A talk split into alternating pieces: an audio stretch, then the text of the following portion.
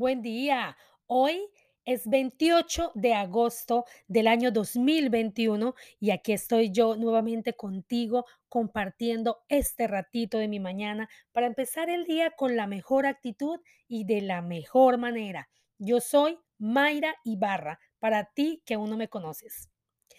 A veces me he preguntado que si la vida fuera más fácil para cada uno de nosotros, ¿realmente la valoraríamos igual que cuando nos toca un poco más difícil? Mm, sin embargo, no estoy diciendo que, que tengamos que sufrir para valorarla, no.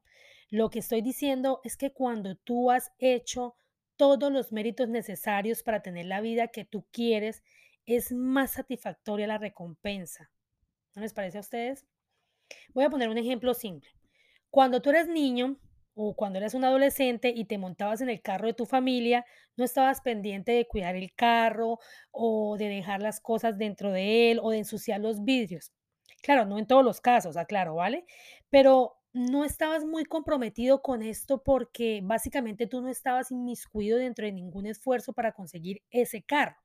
Pero cuando tú empiezas la adultez y comienzas una vida laboral como todo un adulto y te compras este primer carrito con el dinero que tú te ganaste con el sudor de tu propia frente, como decimos en Colombia, ese carrito tú lo cuidas y lo valoras como una reliquia. ¿Estamos de acuerdo?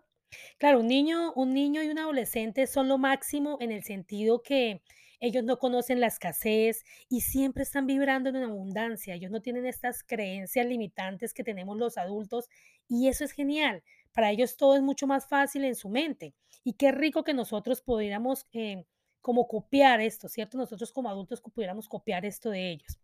Pero a lo que yo me refiero es al sentido de pertenencia y al valor que le damos los seres humanos a las cosas cuando de alguna manera nos toca conseguirlo con cierto esfuerzo. ¿Por qué? Porque sabemos lo que nos tocó vivir para poder conseguir aquello, porque sabemos el sacrificio que tuvimos que hacer para poder lograr eso que tanto te queremos o eso que, estábamos buscando. Y es este proceso el que nos hace a nosotros mucho más fuertes.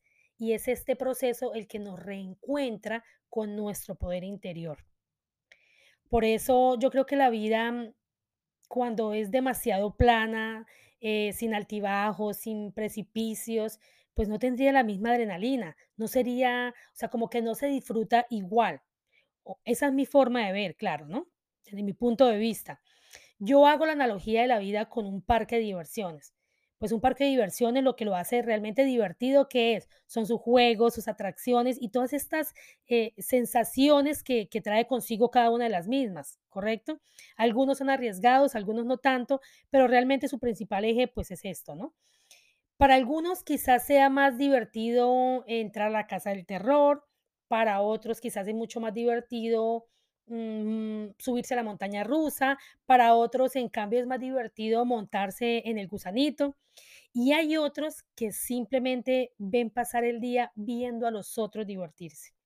Al final del día, aquellos que se arriesgaron, aquellos que se divirtieron e invirtieron su dinero en las entradas, son los que vivieron estas emociones, algunos que se desmayaron, otros que lloraron en- de miedo, hay otros que se arrepintieron en la mitad de la atracción, pero cuando recuerdan esos momentos en los que rompieron sus propios temores, en los que rompieron sus propios límites,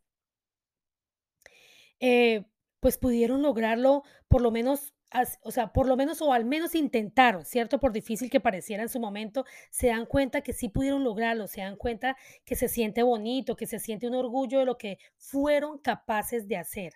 Entonces valoran este día como ningún otro porque les recuerda su capacidad de sobrepasar las dificultades y los miedos. No sé tú, pero yo, como dice la canción, no sé tú, pero yo, yo disfruto muchísimo más las cosas que me sacan de mi zona de confort. Yo definitivamente soy de las que la comodidad me causa incomodidad, realmente. ¿Cuál de ellos eres tú? No lo sé. Yo espero simplemente que esta pequeña reflexión te sirva y obviamente, como siempre te digo, que si esto te hace sentido, pues que sume de manera positiva a tu vida. Que tengan un día espectacular. Les mando un abrazo gigante, una lluvia bendiciones y nos vemos en una próxima oportunidad. Bye bye.